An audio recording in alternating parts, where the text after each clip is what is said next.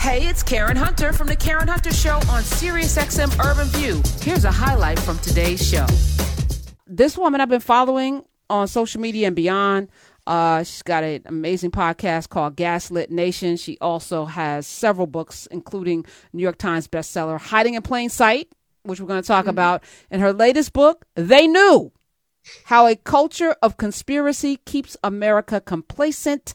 Let me welcome the great Sarah Kendzior. Hi. Oh, hi. Thank you so much for having me on.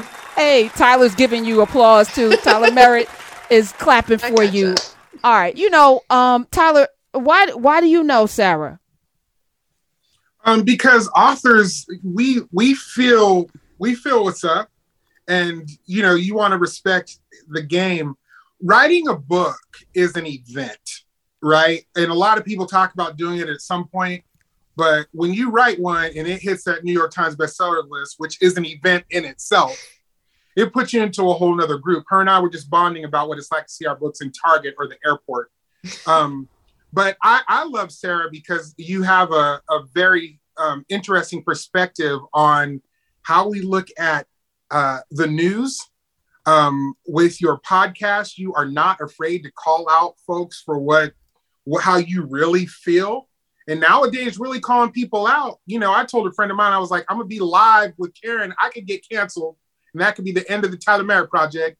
So the fact that you are not afraid to like keep it real is why I've been attracted to what you do. Oh, thank you. I appreciate that. Yeah. Why do people, you know what, and it's not my fault that people get on this platform and get comfortable, but I feel like too many of us are a little bit too comfortable, meaning we're too comfortable with the way things are. We don't tell the truth because we're worried about our bag and our check, and thinking if we all just spoke the truth, they couldn't cancel everybody. They can't stop everybody's check. But somehow there's always going to be some compliant ass person out there saying what people want them to hear, Van Jones, and then getting all of the money. And then we sit here and we wonder why we haven't moved forward, because somebody took a check and left us all out in the lurch. That's what happens. Right. All right. You just triggered me just now with that, Tyler. But obviously. Yeah. No, I'm like, this COVID could be over. We don't have to be in this race war that we're in right now. The democracy that we are seeing crumble before our eyes doesn't have to be, if people would just tell the effing truth and stop people from gaslighting and call it out when we see it. There wouldn't be any Fox. You know, if we would gather up our family members and like, I'm canceling. You can't come to Thanksgiving if you keep with this bull crap. And that's it. Kicking you out the family. But too many people, Sarah, are benefiting from the current climate. Do you see that?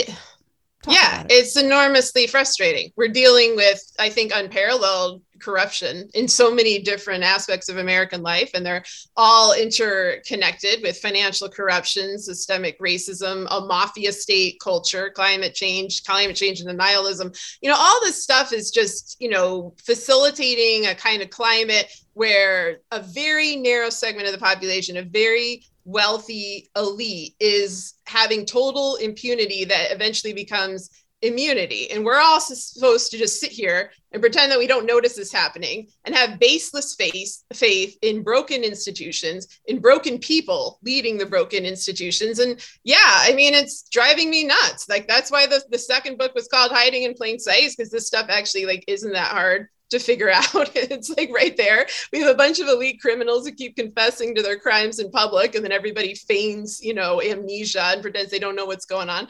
And then with They Knew, it's about, you know, a lot of the same people. It's like, they knew, we knew, everybody knew, and people pretend they don't know because they need to feign shock to avoid accountability. They want to avoid action. They want to avoid fixing the problems that people documented. And I don't know. It's frustrating because what it does lead to, as y'all are just saying, is people refuse to even document the problems. They become reluctant to call them out. They want to conform. They don't want to make waves. They're worried about money, careers, things like that, at a time where democracy and our basic rights are in peril. Hiding in Plain Sight, a history of the past 40 years of the decline of America. I've had several authors on talking about the decline of America. I think America... founded in genocide and enslavement and degradation of human life. I think it's hard for it to come back from that. That's the foundational edict of America. That's also part of the, you know, the lie that we're living in, the myth making that we're living in, that foundation is cracked from the beginning. You don't just fix it with a little cement. Maybe the Constitution needs to be rewritten. Maybe we need to reimagine what a future America should look like, where everybody's participating in this thing called democracy. What are your thoughts, both of you, on this, Sarah, first? Yeah, I think you're absolutely right. I think you need to start at the beginning. And that's why there's been all this outrage and attempts to censor the kind of historical projects or just books in general that give that history of America from 1619, you know, from enslaved people building this country, from Native American genocide and all of these other topics that were traditionally glossed over in schools. We had a kind of awakening, a selective awakening, an awakening among white people, because I don't think that Black people needed to have the history of slavery explained to them, but apparently a lot of white people did. And then an enormous backlash, which is what we're currently in now. And, you know, there are direct lines between all of these historic events. You know, Trump didn't come out of nowhere. He was a culmination. He was a culmination of the kind of Reagan era policies I write about in Hiding in Plain Sight. But Reagan himself, of course, came out of a much larger tradition and purposely tried to reinvigorate it. You know, from the moment he launched his campaign, it was based on white supremacy. It was based on this, you know, facile view of trickle down economics that was really a war on the poor instead of a war on poverty. You know, all of these things are a continuum. And now we're in this environment. I think people are understandably very traumatized by COVID. They're traumatized by the last 2 years. But what that's done to people, I think, is make them protective in a way that's really nefarious, where they want to just hold on to what's theirs. They feel like there's not enough to go around. Everyone feels like they're on shaking ground. They're looking for scapegoats. They're looking to demonize people who are suffering. And all of that concerns me a great deal. I want to say, I think in the midst of all of this, and I've said this a million times, that there is a way to lean into hope. And, oftentimes myself as a Black man in America, I do not have the privilege not to have hope. Sometimes hope is the only thing that I can hold on to. And in the midst of all the stuff that we walk through, and Sarah, I love how you just put the entirety of that together. I do think that I'm learning right now, especially with having a book out that continues to be read by lots of people, the power of our individual stories really matter. People ask me all the time, hey, what's something I can do in social justice immediately? And I'll say the first thing that you can do is begin to believe Black people when they tell you their stories. Believe Black people when they tell you something and know that it's true. I think the same way we can walk that same line in America by believing people's stories based on the actual things that they live, not their perceived idea of something or what they think they might know, but what is your current situation right now?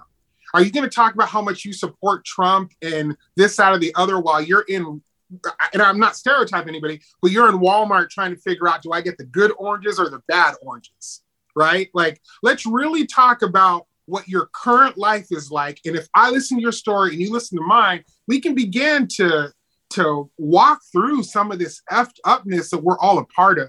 So I'm aware that my take on it is very like on the ground, literal, but this is what I'm seeing right now. And it's all based out on what you said, Sarah. Like I couldn't agree with you more. Yeah, I think one of the things that's really irritated me over the last few years is this line that we're always hearing from pundits and politicians, which is nobody saw this coming, meaning nobody saw Trump coming. No one saw the demise of democracy coming. Whereas in reality, the question to ask is, who are you calling no one? Who do you consider no one? Because people will sometimes point to me and they'll think that I'm unique in having seen this coming. And I think I may be unique among white authors with a national platform in that I was calling this out very early. Every marginalized group that was persecuted and targeted by Trump and by this broader band of racists and kleptocrats and other corrupt individuals saw this coming. Black Americans saw this coming, Latino Americans, Native Americans, immigrants, Muslims, Jewish people, everybody who was targeted saw this coming and said, take this seriously, please. Like, this is a serious thing. There is no American exceptionalism. Nothing is guaranteed.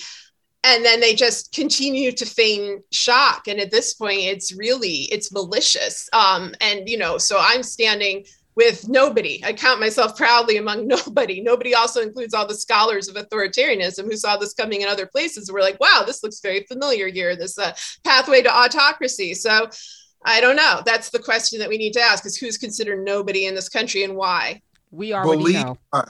Believe us. You already know. Sarah Kendzior is here. Tyler Merritt, his book is called I Take My Coffee Black. Her book, which is coming out, is called They Knew: How a Culture of Conspiracy Keeps America Complacent. So I have a couple of questions. I always ask people who identify as white, why do you do that? Why do I identify as white? Yeah, it's a made-up construct, right? And I feel as long as we attach ourselves to a power structure that by its very nature was designed to keep people in bondage, to keep people in a lower class, then we are contributing to the very thing that we want to dismantle. So I'm committed to having everyone examine, what it means to be white in America. Most people can't even define it. So have you sat with it, Sarah? Yeah, I think that that's a good question. I think, to deny whiteness, to feign some sort of color blindness, I think is destructive because then you're denying the things that come with it. But to have it as a core function of identity is something more important than something else. What's white culture? White changes. White changes with history. So how is that possible if it's an actual thing, right? I mean, because it's a caste of privilege. Like when my family, which is originally from Poland, came here, we were not white. We were in some weird ambiguous zone, between black immigrant. What we were immigrant. Yeah, immigrant and Slavic and Eastern European and Catholic and weird. What happened was, it's very interesting. There's actually a story of this. I think it was in Detroit. Irish people Irish Americans in an attempt to convince the Poles that they were white, because this whole sort of construct was a little bit foreign to Poles who thought about, other ethnic groups. There were lots of, prejudices, bigotry, but not in terms of black and white. It's an American thing. They put blackface on and then terrorized Polish neighborhoods so that Polish people could be taught to fear black people and to think of them as the enemy. And it kind of worked and kind of didn't, but I have to say, eventually it did. A lot of Polish people got on board the white train and decided it is safer, it is better, you get better jobs, you get to live in a better neighborhood. They wanted those advantages. They didn't want to be accountable for what they were taking or for what other people were being denied. And so when white people go on about you need to respect your ancestors, I always think of it in terms of I'd like to respect my ancestors that they came here and other white people treated them like garbage. So it's therefore my obligation to not treat other people like garbage, to treat people who are in a worse place off than me. It's my obligation to change that, to make that better and to raise my children right so that they don't do that. They don't perpetuate the system. Like it's about action more than sort of like stewing with my identity. It's about how you treat people. I think that's the best judgment of a person's character, is just how do they treat other people? Are they treating people with an open mind, hearing them out and trying to actually make change, even if it puts their own security at risk at some points. White people, listen up close. You come on the Karen Hunter Show, she about to call you out and be like, "Why you white though?" They already know. They already know, and if they don't, they end up stumbling. Sarah actually gave the best answer. Everyone's like, it's homina. Even the most erudite scholars come on with their, anti-racist books or whatever, get flustered when asked that, because most Americans have never ask themselves what it means, but they embrace it like it's lifeblood, and they will fight you. This is what we're fighting for right now. The preservation of whiteness. We're losing our numbers. They're going to replace us. But who's they? Who are you? And, if Italians were lumped in with Jews and blacks and dogs, and then they weren't. If the Irish were originally lumped in until they were like, hey, they're banding with the enslaved people. Let's break this up. Even though they don't have any property, any rights either, but let's make them better so that they can stop this nonsense of coming together to fight the power structure. The 1%, it's still the same. It's still the same today. So everybody that weds themselves to this thing called whiteness is part of the problem, in my opinion. And I'm here to have that conversation. Not just have a conversation, dismantle it. So who's the they in your book? Sarah Kendzior is here. She also has a podcast, Gaslit Nation. Sarah, you can follow her at Sarah, K-E-N-D-Z as in zebra, I-O-R on the Twitters. They knew. Who's they? And what did they know? It's It's a lot of people. It's not like one they. It's not like one, you know, evil cabal simultaneously, you know, operating and organizing all world events. It's more the they of, you know, people knew about corruption. They knew about climate change. They knew about coup plots. They knew about COVID. They knew about, you know, racist discrimination. It's about everybody who is in a position of power and feigned ignorance in order to avoid tackling the problem. And also, you know, instead of doing that, would label anybody who did bring up any of these serious structural issues that often led to mass death as conspiracy theorists, as alarmists, as hysterical, you know, which is something like I get called all those things a lot. So I've been on the receiving end of this one. Wait, didn't they just call women hysterical and institutionalize them when they had opinions in the 1920s? I mean, it comes from...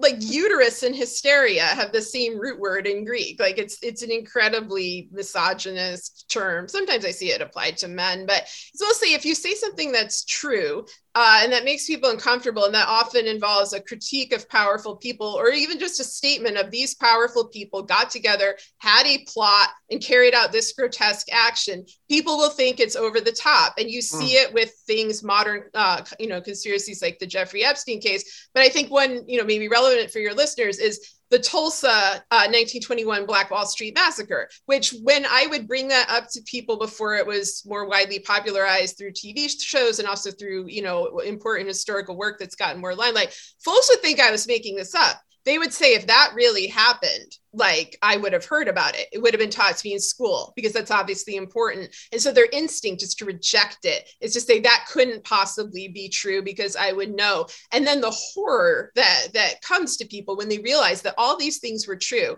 and they were taking place right under your nose, and officials knew, and people in power could have stopped them knew, and they kept silent. Like this idea that groups of powerful people cannot keep a secret is a myth. They will go to great lengths to keep those secrets. They're going to great lengths right now, trying to rewrite history books, trying to ban accurate history from schools. They will do that. And so it's important to call it out in real time and document not just what we know, but what we know they don't want us to know. 866-801-8255 is the number. Sarah is here, best-selling author, of course, co-host of Gaslit Nation, author of many books, including New York Times bestseller, and soon to be also Hiding in Plain Sight, and then They Knew. So you can pre-order that. We'll tweet out a link. Hiding in Plain Sight is a history of the past 40 years of American decline. How bad is it right now? And do you have hope that Humpty Dumpty can be put back together? In my opinion, maybe you should just not. We shouldn't even try. Let's start something new, pouring a good, decent foundation. Yeah, I think there's no way out but through, which is, you know, you may have read like Stephen King's The Stand. There's a section about that, about how nobody really knows how to, you know, trace this lonely and dark path of hell. He says something that sounds very dire, but then he says, you know, you either come through it or you don't. And I actually find that inspiring, because when I think of hope, I think of resilience, and I think of defiance, and I think of perseverance, more than just wishes or dreaming or something like from the heart. It's about your action and your refusal to give up, like an insistence on I'm going to keep going, even if I'm going out of spite, but you know, hopefully I'm going out of love and compassion and something more noble.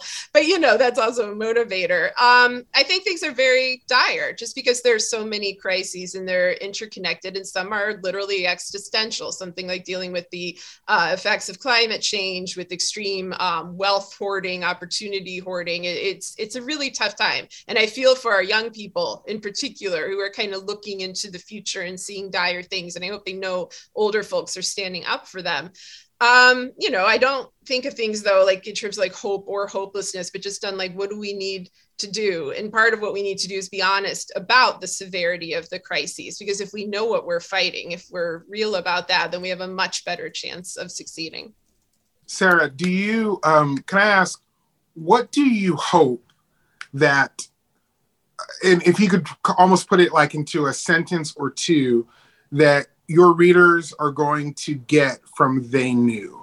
I know when I sit down to write a book, I try to think about when someone closes that book, what is it that I want them to stay with, to land on? And what's your hope that those that pick up They Knew, which all these folks that are listening are going to, because you're brilliant, we love you.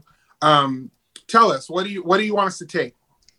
I hope it makes people more comfortable asking uncomfortable questions in a public forum, because there's been so much stigma. There's been so many attacks on people for simply just asking questions. You know, they're called tinfoil hat or conspiracy theorist or whatever. And that's meant to shut down critical inquiry on touchy subjects, especially in American history. And so I'm trying to remove that stigma. I'm trying to say, you know, obviously if you go in with malevolent intent, if you go in spreading propaganda, like somebody like Alex Jones, like people like that do, that's a different kind of thing. If you're simply trying to get to the bottom of root causes of corruption in American society, of state crimes in American society, I think that's a good thing. I actually think that's part of civic obligation. So I'd like to remove the stigma from that. Like when I was a teenager in the 90s, I didn't feel like there was so much stigma to just asking questions. It was all over the place. It was in our pop culture. It was like on the X-Files. It was in, you know, movies like JFK, for better or for worse. It was just part of our lives. Then after 9/11, I think things really changed, where to challenge these institutional bodies became viewed as unpatriotic. And I think it is an act of patriotism. It's an act of patriotism in the way James Baldwin wrote about patriotism, you know, where you love America so much, you feel obligated to criticize it relentlessly. And I think that that's a positive thing to do. It's good for everybody. Oh, you just trying to come on Black shows and drop X-Files and James Baldwin. What? We see you, girl. X-Files. We see you. Stop it. Stop it. She does this everywhere. And this is not a Black show. 30% of our listeners happen to be melanemic. 30% are melanemic. I'm playing. I'm playing. I will happily. Sarah. I will do a spinoff that is just X-Files and James Baldwin anytime. I love that. All right, Sarah Kendzior is here. Who? How did you get radicalized? You know, I'm not sure I have been.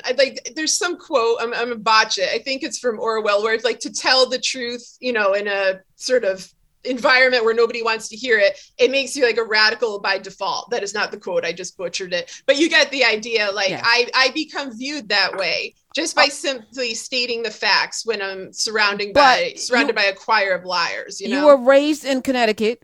You went to similar schools that we did. I'm sure all of us, where we were miseducated, where you were not informed of things. Was there one seminal book? Was there one person, a teacher, somebody where you went down a rabbit hole and was like, everything I've been taught is a lie? Okay, let me explore. Wait a minute. Now I have to tell the truth. Was there that moment for you? I don't think there was that moment. I mean, I was kind of like, you know, born with a bad attitude. Like I never was really one to just kind of accept authority. I was, you know, kind of a troublemaker, like a good student, but also a troublemaker. And I think with the internet, with suddenly being able to access all this information that I didn't have access to beforehand, you know, in the 2000s and afterwards, at least in the initial period, you know, that helped expand my mind. Every now and again, a book would come out that would expand my mind, like The Warmth of Other Suns by Isabel Wilkerson. Like that blew my mind, not just for the content, but for the fact that I was never taught in school. And at that point, I was completing a PhD. And so you think, How do I get to this level? How do I live in St. Louis? How do I, you know, live in a Black community and not know all of these details? And so once you're aware of how much you don't know, then you are, you know, one, more curious about the world, but also more humbled. You know, you look at everything and you think, well, what parts of the story have been left out? Why were they left out? Who left them out? That kind of thing. And I also, you know, I spent the rest of my life studying authoritarian states. I was studying Uzbekistan, you know, for over a decade before I had to switch to the U.S. because it became so similar. And unfortunately, and Uzbekistan is a place where, you know, you kind of got to give up your assumptions of what stands in for, you know, normal governance and normal rule of law. Like there is no such thing. It's constant deception, lies. You really have to wade through a lot of propaganda to gain basic understanding. And I started applying those same sort of, you know, viewpoints and way of looking at the world to the United States and found out a lot of interesting things. So not great things, but interesting things. Of that, I read that you're fluent in Russian. I'm not fluent. I think someone wrote that on Wikipedia. Yeah. I did study it, but it was mostly, it was for reading, because when you study a former Soviet country, you know, all the literature from that period is in Russian. So I can read Russian decently. I speak it very, very poorly, especially, you know, now that Google Translate has been created and kind of, you know, broke up the whole fluency aspiration game. Well, I'm fluent in Russian too. And we were about to have a conversation, but since you're not actually fluent, it's fine. Yeah. Hilarious. Tyler Merritt is here. He is I think he is fluent in Russian. I think he speaks a lot of languages. Sarah Kendzior, as we watch this conflict play out between Russia and Ukraine, I know there's a lot more to it. You have a vast faction of Americans who side with the Russians because of their whiteness. You have some Americans who side with the Russians because they look at Ukraine as anti-black because of what happened with the people trying to escape the war. There's a lot of interesting views. What is it that you absolutely know about this conflict, and how will it impact those of us who live in America? Well, this conflict was instigated by the Kremlin. I mean, the first thing to know is, this conflict has been brewing for centuries, and Putin has declared himself a dictator and is trying to emulate the, dictators and czars of Russia's past. So he invaded Ukraine. And I think what a lot of Americans sometimes miss is he invaded Ukraine in 2014 and then took Crimea and then threatened to invade them for 8 years. And I know there's very understandable frustration with, why are the Ukrainians getting so much attention, money, aid, et cetera, from the American government when the American government has abandoned a great deal of its own people. And I think that that's a legitimate complaint. But the thing is, they also abandoned Ukraine for the first 8 years of this conflict. And Georgia and Crimea. Yeah. Yeah, they've abandoned almost all the victims of Putin's Russia, including the United States, because, Russia hacked us multiple times. They hacked almost every agency during Obama's second term. They threatened us, and they had an ally in Trump, who was completely fine with this and on board and functioning as a Kremlin asset, which should be considered an enormously big deal, somehow has been memory holed by the current administration and by, our quote unquote intelligence agencies, which leads me to believe that they are fine with it. And, one of the things I emphasize in Hiding in Plain Sight and my other works is that this is not quite a government thing. This is a mafia thing. This is where the mafia and the government has merged, this group of oligarchs and plutocrats and real organized crime and state government officials. They are working in tandem for their own aims, completely uninterested in the will of the people anywhere. They don't care what Americans want. They don't care what Ukrainians want. They don't care what Russians want. We're all, there's a Ukrainian saying, the people are the shit that the oligarchs grow their money in. And that's basically what's been happening, for the last couple of decades. And so I hope folks, feel empathy and solidarity with the victims of Putin's war, with the Ukrainians, who are struggling to survive, and understand that this is it's a lopsided conflict. They are being invaded, and it's going on, and they are trying to drag it out. See, you asked me, Karen, from the beginning, why I feel Sarah, because she wakes up every day and chooses violence. She is telling it like it is, doesn't even care. Go, you tell him, girl, tell him. 866-801-8255. Tyler and Sarah, I'm trying to be impeccable with my word for agreements, and part of that also is pristine with language. And I think we have allowed ourselves to I love you to death. Please don't do that. Love me to life. I need life, loving, affirming life. Choosing violence. No, she chose truth. No, they're not slaves. That something happened to them. They were human beings. Something happened. We have to, in every step of the way, eliminate the N word from our everybody. No N word. I don't care how it makes you feel at home and in comfort with one another to be able to be in community around that word. It is rooted in destruction, and let's not do that. And I feel like I'm sometimes going too far for the place that we're in, because people are just lighten up. But I feel like we've let too many things go. So, Sarah's a Virgo, which so I know she understands this. There's a rigidness around justice with Virgos. Most Virgos, they have a due north, and they're not moving from it. And I'm a Taurus, and people accuse us of being rigid in the same way. We're not. You just need to come with a whole lot of facts for us to change. But there should be a zero tolerance somewhere, I think, where we don't have that as a nation, most of us. Yeah, I think precision in language, like you were saying, you know, people always get heated up about this. They think precision in language means cancel culture or self-censorship or something like that, instead of just trying to express yourself in the best way possible, you know, which is hard to do on the spot, you know, which is often why I prefer writing, but it's something to aspire to. It's a way of asserting your own control over this situation by defining it in your own terms, in your own experience, by not just reciting memes or letting an algorithm guide you. You know, that's another takeaway. You asked before about takeaways from They Knew. That's something else I really want people to do, is to like regain that sense of self that is trying to be drilled out of us in so many ways, by technocracies, by social media. There is such an impetus to conform. And sometimes it doesn't even come from human beings. It just comes from this sort of reward system of, you know, likes or retweets. Like, none of that stuff matters. It really doesn't matter. Like, human connection is what matters. Self-expression is what matters. Being comfortable with how you feel, your own moral integrity, your own moral core, that matters. And I think that that reflects what you were just saying, Karen, about, you know, choosing carefully what kind of words we use, how we express ourselves, so that we live up to those values. Yeah, I'm going to stay on that. All right. We were also talking in the chat, Tyler and I, because I was talking about The Bear with Hulu, and he said he just finished watching it, and you didn't like it, or you liked it? Are you kidding? I loved it so much. Listen, Sarah, I'm sorry. I'm about to go hard on The Bear for a second. Have you watched it yet? No, I don't even know what it is. See, I feel like I'm more about to leave you out. I'm about to go hard just for like 2 minutes. All right. First of all, tell her what it is so that she doesn't feel left out. So the show, it's basically a show about cooking, but they use the conduit of cooking to tell the story about people is what they really do. And so it's a show based, the storyline is based in Chicago, and you have this chef who is like one of the best chefs in the world, who has to come home and like kind of save his family sandwich shop. And I was not ready. I was ill prepared, Karen. I wasn't ready. And I don't know. And I'm a film guy. I'm an actor, obviously. Episode 7, Karen, I don't know if you remember this episode, but it's 20 minutes and it's one shot. Do you remember that?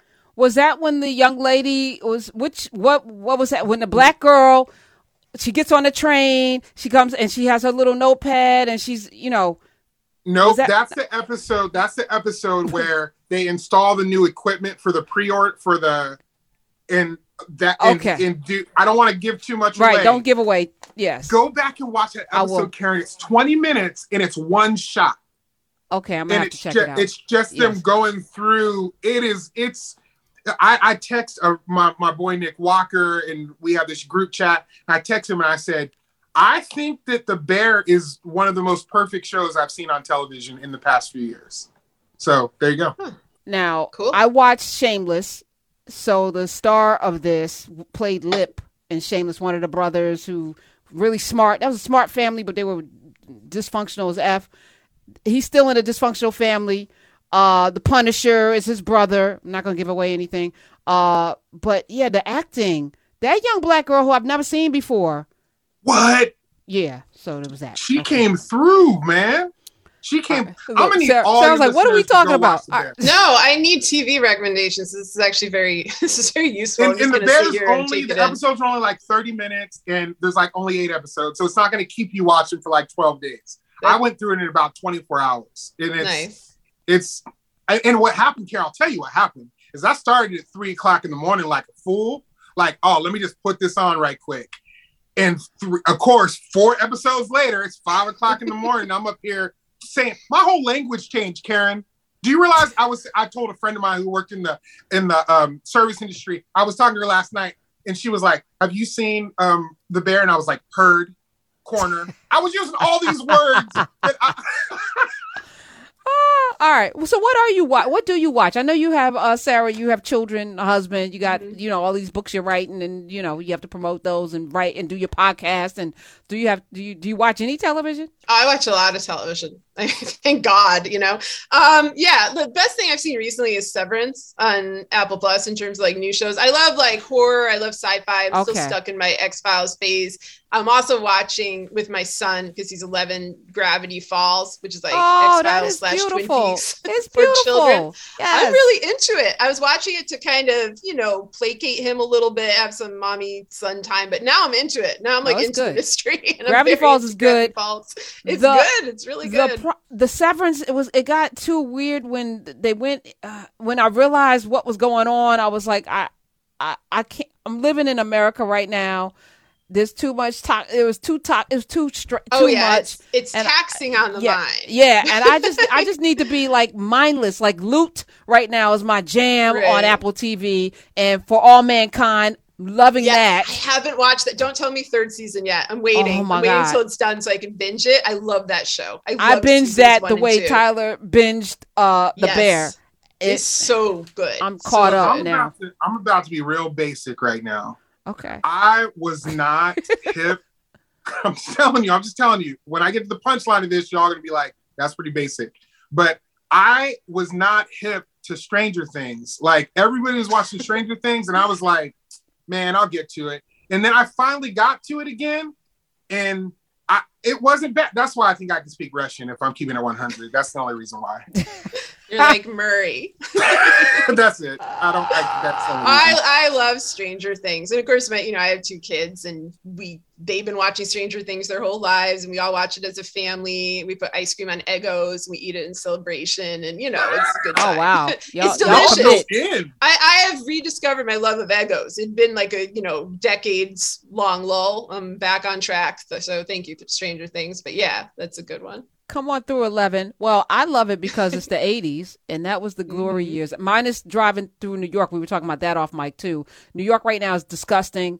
I don't know if it's Eric Adams' fault, but I'm going to blame de Blasio because I think it started, the disgustingness started under him, because I remember several snowstorms in the heart of the most, high real estate, because I teach at Hunter College. So you're talking about the Upper East Side. You don't let trash stay in snow like on the Upper East Side. That's when you know a city's declining, when the highest real estate in the city has trash in the snow for like several days, and it's disgusting and it's black. I was like, the city's declining. This was before COVID, so I'm gonna blame de Blasio, but it is disgusting. Yesterday we were in the city, as I was talking about top of the show, and it feels like the Warriors come out and play. It feels like the 80s where the graffiti was on the only saving grace is that the trains are designed now that you can't put the graffiti on it, but I feel like if they could put it on there, it would be there. The squeegee men are back. I had the evil eye one. I was like, don't, if you come over with this dirty water, I will get out this car and whip your ass. And that's all that I said in my eyes. I didn't say it, but if you come over here with that dirty water, and he saw me, we locked eyes, and I was like, don't try it. And he went on to the next car.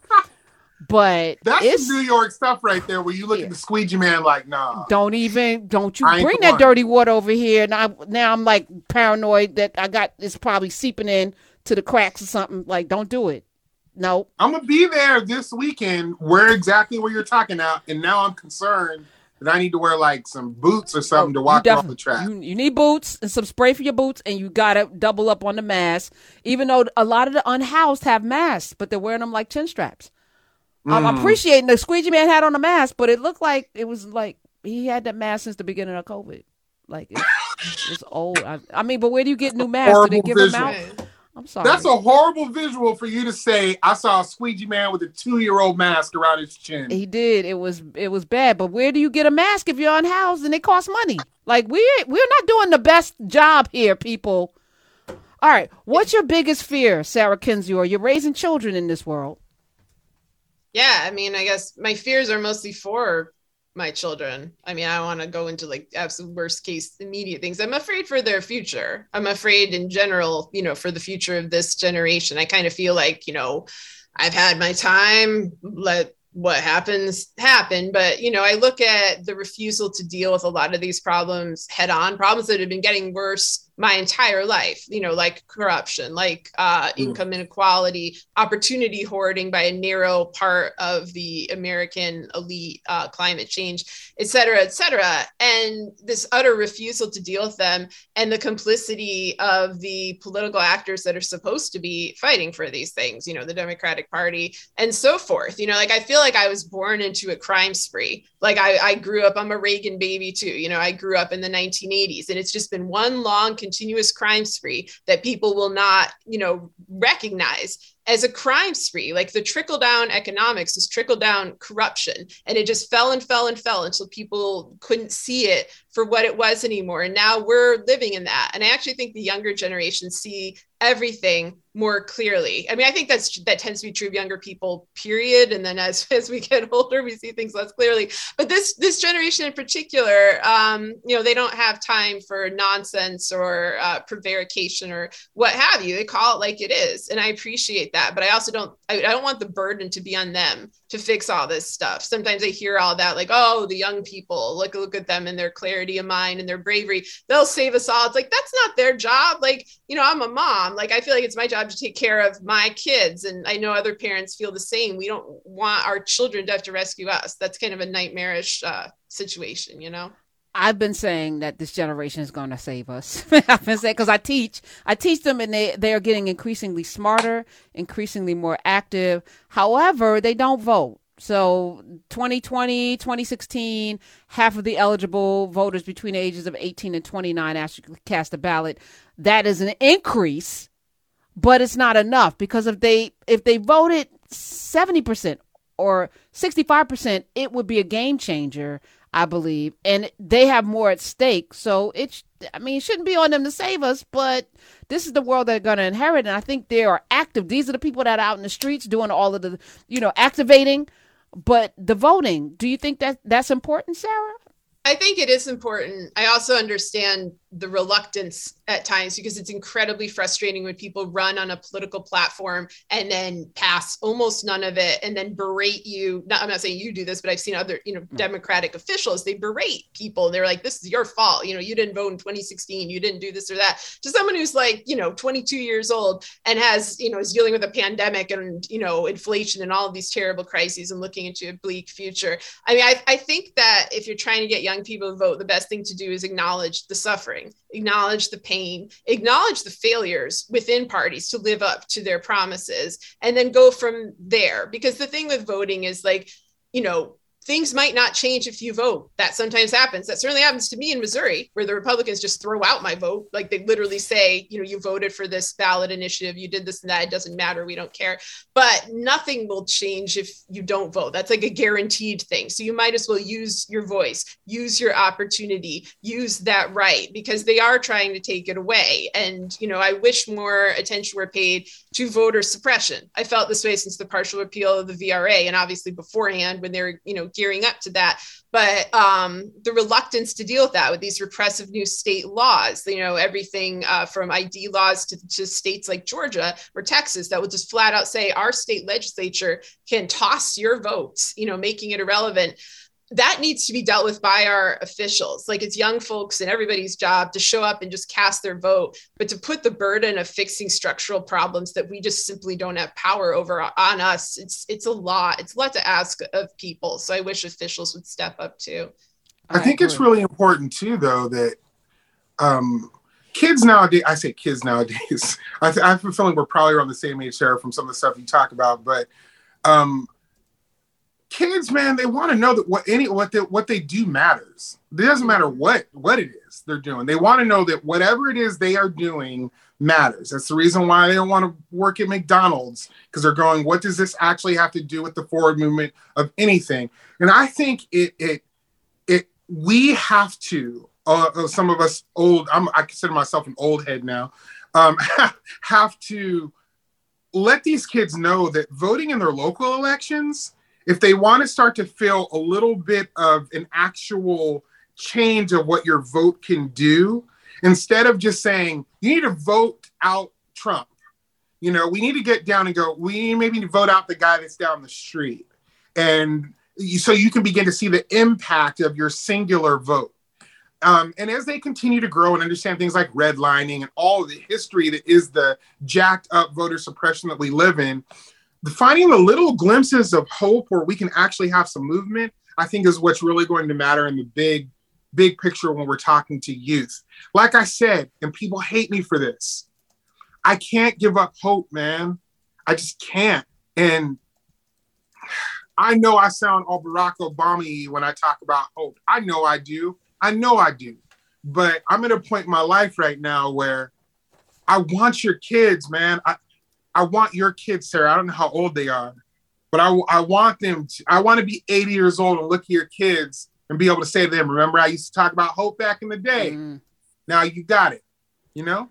Yeah, I think that's what we all want. I think that's what we all dream of. What I get frustrated with, not with the way that you're framing hope, is when sometimes other folks frame hope as more of just like a wish, like, oh, I hope Merrick Garland indicts Trump, you know, something like that, where I'm like, no, you need to demand and you need to critique and you need to not bow down to authority. Yeah. But the kind of hope you're expressing is rooted in compassion and a desire for a better future. And I think that's a good thing. We have less than a minute. I want to get Carl in Missouri, who's been wants to talk quickly.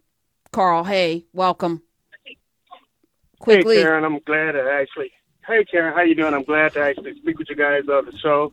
Sarah, I want to say I listen to you every Thursday when your podcast comes out, and I love it. You just tell the truth, and you express yourself along with Molly, I believe, so well. Oh, thank you. Thank you very much. Yeah, I just want you to get your love. And thank you, Carl. Appreciate it. 17.7 million people watched the January 6th hearings. That is very good. Very good. It's only second to the 20 million that saw the first hearing, first committee primetime hearing June 9th. Quickly, optimistic that Trump is going to get arrested, Sarah? No, I mean, he should be, because I think he's an existential threat to American life, but I don't have faith in this system. I'm just going to keep demanding he be indicted for all the crimes that he committed in plain sight. Tyler's feeling the same way. All right. Me too. So we are in agreement. Now we got to get busy. Thank you for being here. Will you come back? I hope so. Yes. Hey, this is Karen Hunter. You can listen to The Karen Hunter Show live every Monday through Friday at 3 p.m. East on SiriusXM Urban View Channel 126 or anytime on the SiriusXM app.